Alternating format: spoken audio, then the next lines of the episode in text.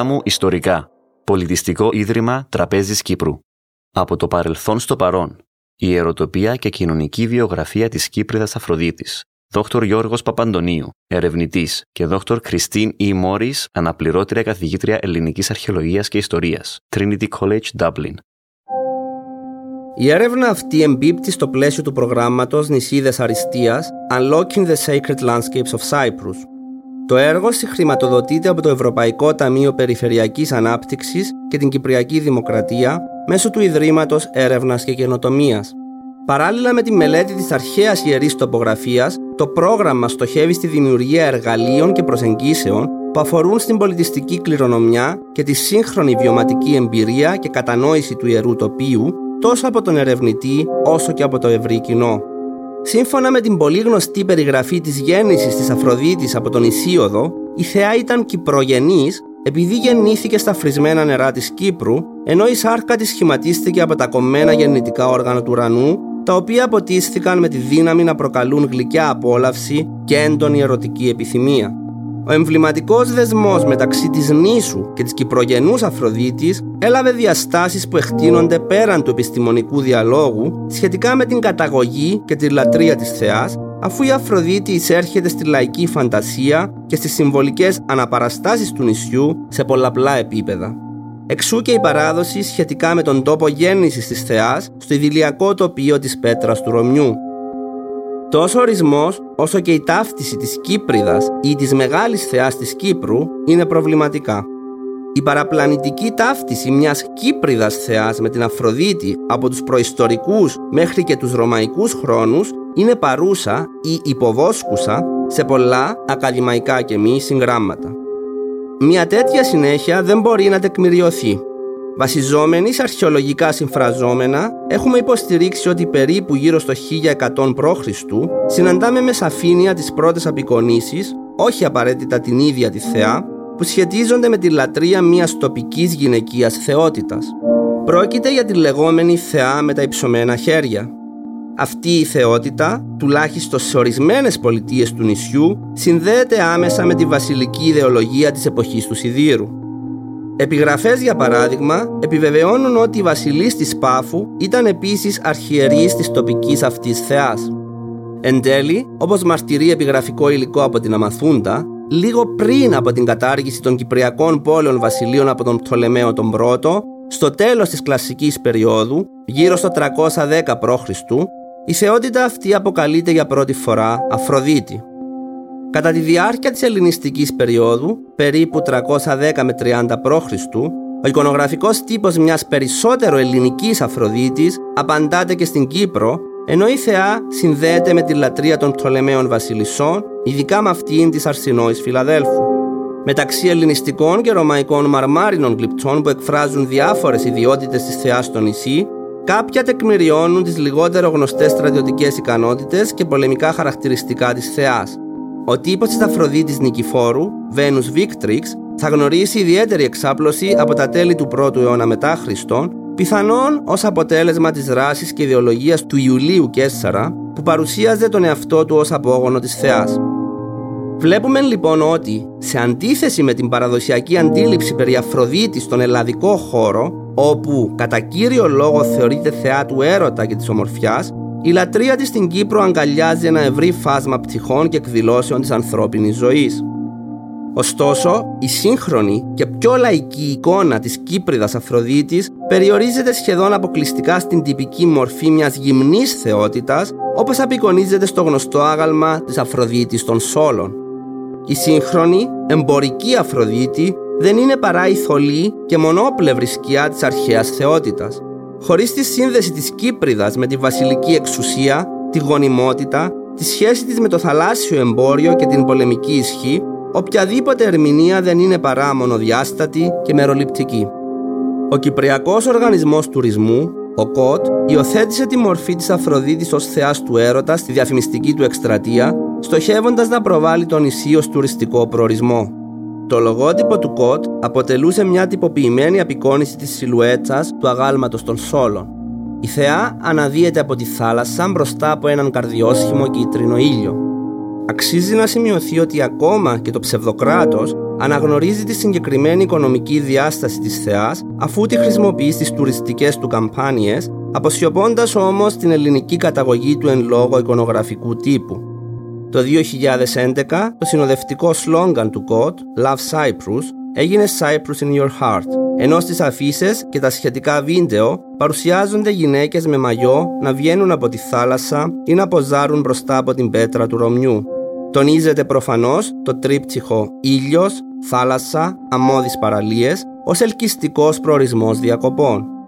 Ταυτόχρονα, η εικόνα της Αφροδίτης παραπέμπει στον έρωτα, την αγάπη και την καρδιά, καλώντας τον τουρίστα να συνδεθεί συναισθηματικά με το νησί και ενδεχομένως να φανταστεί την Κύπρο ως παράδεισο ερωτικών απολαύσεων κατά τη διάρκεια των διακοπών του. Επιπλέον στις διαφημιστικές καμπάνιες του ΚΟΤ γίνεται αναφορά στην Κύπρο ως λίκνο της Ελληνίδας θεάς, ενισχύοντας έτσι την ελληνική ταυτότητα του νησιού. Οι τουρίστες ενθαρρύνονται να επισκεφθούν τα λουτρά της Αφροδίτης στον Ακάμα, τονίζοντας ακόμη περισσότερο τα ορατά ίχνη της θεάς στο νησί που τη γέννησε. Η εμπορευματοποίηση της θεάς σχετίζεται επίσης με την αποσιώπηση της επικίνδυνης σεξουαλικότητάς της υπέρ μιας εικόνας που τονίζει τη ρομαντική αγάπη χωρίς φυσικά να λείπουν οι αναφορές στην ερωτική επιθυμία και τη σεξουαλική ικανοποίηση.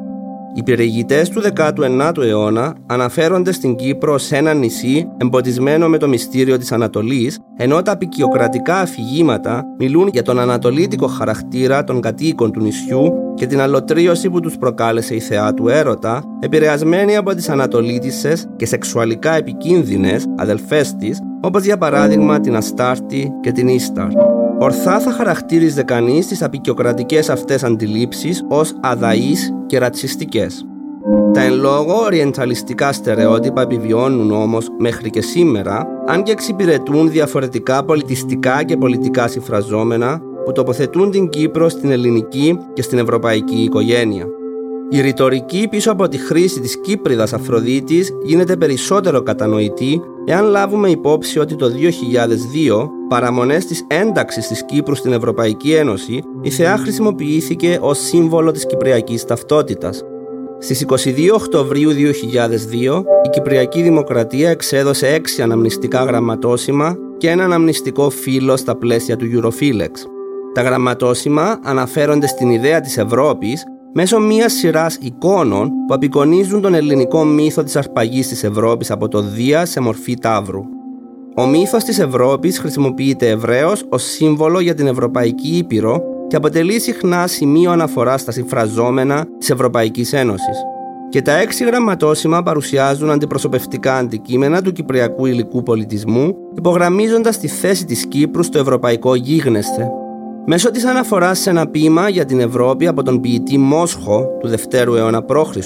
αναπτύσσεται δυναμικά μια κυπροκεντρική αφήγηση. Το ποίημα του Μόσχου «Ευρώπη» ξεκινά με έναν γλυκύν όνειρο που στάλθηκε στην Ευρώπη από την Κύπριδα Αφροδίτη. Η Κύπρος πλαισιώνεται από τις δύο γυναίκες. Την Ευρώπη πάνω στον Ταύρο να έρχεται από την Ανατολή προς την Κύπρο και την Αφροδίτη, το γνωστό άγαλμα των Σόλων, τοποθετημένη κοντά στη Δυτική Κύπρο, πλησίον της Πάφου. Με τον τρόπο αυτό, το νησί συνδέεται με την ευρύτερη Μεσόγειο και την Ευρώπη.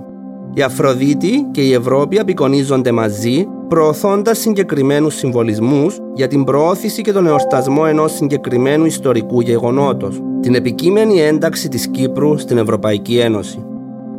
Ο ρόλος της Αφροδίτης ως πολιτιστικής πρέσβυρας του νησιού έχει μακράν ιστορία πέραν της προώθησης του τουρισμού. Η θεά εμφανίζεται σε επίσημες κρατικές απεικονίσεις, ειδικά σε γραμματόσημα και νομίσματα, τα οποία προφανώς αποτελούν μια καλή ευκαιρία για διεθνή προβολή εθνικών συμφερόντων, αλλά και για τη χαρτογράφηση της μνήμης. Η πρώιμη φιλοτελική ιστορία του νησιού αντικατοπτρίζει το απικιακό καθεστώς της Κύπρου με την εικονογραφία να παραπέμπει στη Βρετσανική κυριαρχία και ταυτότητα. Εντός των απεικιοκρατικών συμφραζομένων, η Αφροδίτη παρουσιάζεται εμέσω για του χώρου γέννησής της, την πέτρα του Ρωμιού, για παράδειγμα, σε ένα γραμματόσημο των 20 μίλς του 1955. Επιπλέον, στην τελευταία σειρά νομισμάτων που εκδόθηκε από την Αγγλική Απεικιοκρατική Κυβέρνηση το 1955, σε νόμισμα των 5 μίλς απεικονίζεται πρωτομή της βασίλισσας Ελισάβετ της δεύτερης και η καθαρά κυπριακή μορφή που κρατά τάλαντο χαλκού ενώ δεν υπάρχει καμία ευδιάκριτη αναφορά στον ελληνικό χαρακτήρα του νησιού. Δεδομένων των πολιτικών εξελίξεων, τη δράση της ΕΟΚΑ και το αίτημα των Ελληνοκυπρίων για ένωση, δεν αποτελεί έκπληξη η αποσιώπηση της ελληνικής ταυτότητας του νησιού από το επίσημο απεικιοκρατικό κράτος. Η προβολή της ταυτότητας και η διεξαγωγή της πολιτικής μέσω της εικονογραφικής ρητορικής παρέμειναν στο επίκεντρο της έκδοσης των νέων χαρτονομισμάτων της Κυπριακής Δημοκρατίας. Στο χαρτονόμισμα των 20 λιρών που εκδόθηκε το 1992 απεικονίζεται και πάλι το μαρμάρινο άγαλμα της Αφροδίτης των Σόλων ενώ το κεφάλι της Αφροδίτης χρησιμοποιήθηκε ως υδατόσημο για όλα τα χαρτονομίσματα. Στην άλλη όψη απεικονίζεται η πέτρα του Ρωμιού μαζί με το καράβι της Κερίνιας.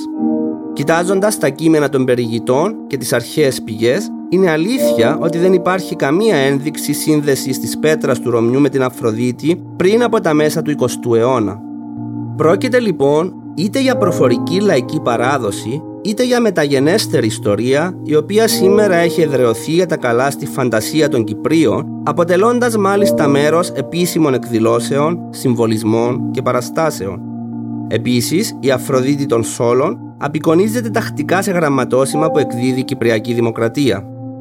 Η Αφροδίτη των Σόλων επανεμφανίζεται στην αναμνηστική έκδοση Ζεύγους Γραμματοσύμων στις 12 Μαρτίου 1979 μαζί με το ακόλουθο επίσημο κείμενο.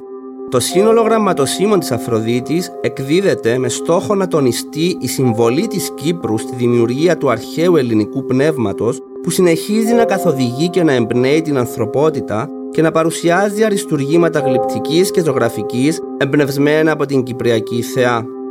Το ένα γραμματόσημο εμφανίζει την Αφροδίτη των Σόλων να αναδύεται μέσα από τη θάλασσα, ενώ το άλλο απεικονίζει τη γέννηση της Αφροδίτης του Μποτιτσέλη. Στο δεύτερο, το σκηνικό του γνωστού πίνακα του Μποτιτσέλη έχει αλλάξει και η σκηνή μεταφέρεται στην πέτρα του Ρωμιού, όπως ακριβώς συμβαίνει και με την Αφροδίτη των Σόλων. Η απεικόνηση αναφέρεται στο κλασικό ελληνικό παρελθόν και την Ιταλική αναγέννηση, δύο σημαντικές στιγμές της ευρωπαϊκής κληρονομιάς, ενώ η τοποθεσία θυμίζει στο θεατή τον κυπριακό χώρο γέννησης της θεάς. Η Αφροδίτη εμφανίζεται ξανά στους φιλοτελικούς κύκλους του νησιού πριν από την έκδοση των γραμματοσύμων που συζητήθηκαν αναφορικά με την ένταξη της Κύπρου στην Ευρωπαϊκή Ένωση σε τελείως διαφορετικά συμφραζόμενα. Το 2000 το νησί φιλοξένησε τα παγκόσμια καλυστία. Με αφορμή το γεγονός αυτό, εκδόθηκε ένα μικρό γραμματόσημο που απεικονίζει και πάλι το γυμνό άγαλμα των Σόλων. Για τους γνώστες και λάτρες της μυθολογίας, η απεικόνηση αυτή παραπέμπει στη νίκη της Αφροδίτης στα καλυστία μεταξύ των τριών θεών, Ήρα, Αθηνά και Αφροδίτη, που οδήγησαν στον Τροϊκό πόλεμο. Ταυτόχρονα, η απεικόνηση αυτή έφερε τη θεά πιο κοντά στην τουριστική καμπάνια του Κότ η οποία την παρουσιάζει ως θεά του έρωτα. Μια πιο πρόσφατη εξέλιξη είναι η έμφαση που δίνει ο ΚΟΤ στο πολιτιστικό στοιχείο των τουριστικών εξορμήσεων παράλληλα με τις σταθερές αξίες του ήλιου και της θάλασσας. Στην ιστοσελίδα των πολιτιστικών διαδρομών Αφροδίτη δεν εμφανίζεται το άγαλμα των σόλων το οποίο βρίσκεται στο λογότυπο του ΚΟΤ αλλά το γηγενούς χαρακτήρα ιερό της θεάς στην Παλέπαφο όπως αποτυπώνεται στα ρωμαϊκά νομίσματα.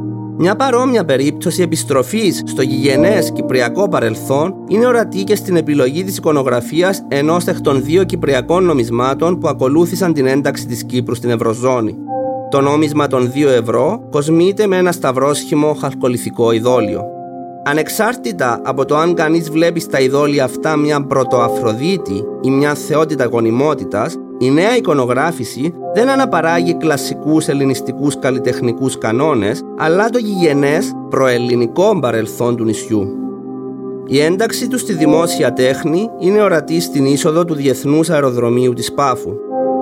Κλείνοντας, με τη σύντομη αυτή ανασκόπηση της κοινωνικής βιογραφίας της Κύπριδας, προσπαθήσαμε να παρουσιάσουμε τον τρόπο με τον οποίο η Αφροδίτη βρίσκεται στο επίκεντρο των αναπαραστάσεων, προσλήψεων και ιδεολογιών της Κύπρου και της Κυπριακής Δημοκρατίας.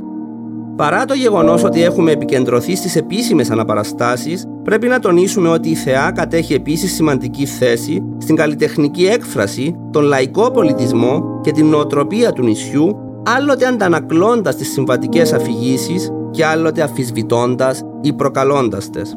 Για παράδειγμα, κατά τη στοιχεία με τη Μινοϊκή Θεά και τη Μινοϊκή Κρήτη, με αφορμή την ανακήρυξη της Πάφου ως Ευρωπαϊκής Πολιτιστικής Πρωτεύουσας το 2017, η Αφροδίτη, είτε με τη μορφή του αγάλματος των Σόλων, είτε με την κυπριακή της προέκταση, έχει αναπαραχθεί σε συλλεκτικά μπουκάλια της Coca-Cola. Αν και έχουν υπογραμμιστεί η εμπορευματοποίηση της θεάς και η συμβολική χρήση του παρελθόντος, δεν πρέπει να ξεχνάμε ότι αυτές οι εικόνες είναι άρρηκτα συνδεδεμένες με την κυπριακή ταυτότητα και διακρίνονται από έντονη συναισθηματική αξία. Οι σύγχρονες, φαντασιακές προσλήψεις της Αφροδίτης δεν μπορούν να περιγράψουν την αρχική πολυπλοκότητα του χαρακτήρα της Θεάς, ούτε τις μεταβαλλόμενες σχέσεις της με τις πολιτικές δομές, τα τοπία και τους πιστούς στον αρχαίο κόσμο. Θα ήταν εν τούτης λάθος να υποτιμηθεί η συμβολική αξία αλλά και η προσαρμοστικότητα τέτοιων προσλήψεων στη διαδικασία εκπροσώπησης και προώθησης του νησιού κατά την απικιακή και μεταπικιακή περίοδο στο πλαίσιο άσκησης πολιτικής, καθορισμού εθνικής ταυτότητας, προβολής της πολιτιστικής κληρονομιάς, προσέλκυσης τουρισμού και στη δημιουργία πολυεπίπεδων συμβολισμών με ευρωπαϊκές, ελληνικές και κυπριακές αποχρώσεις.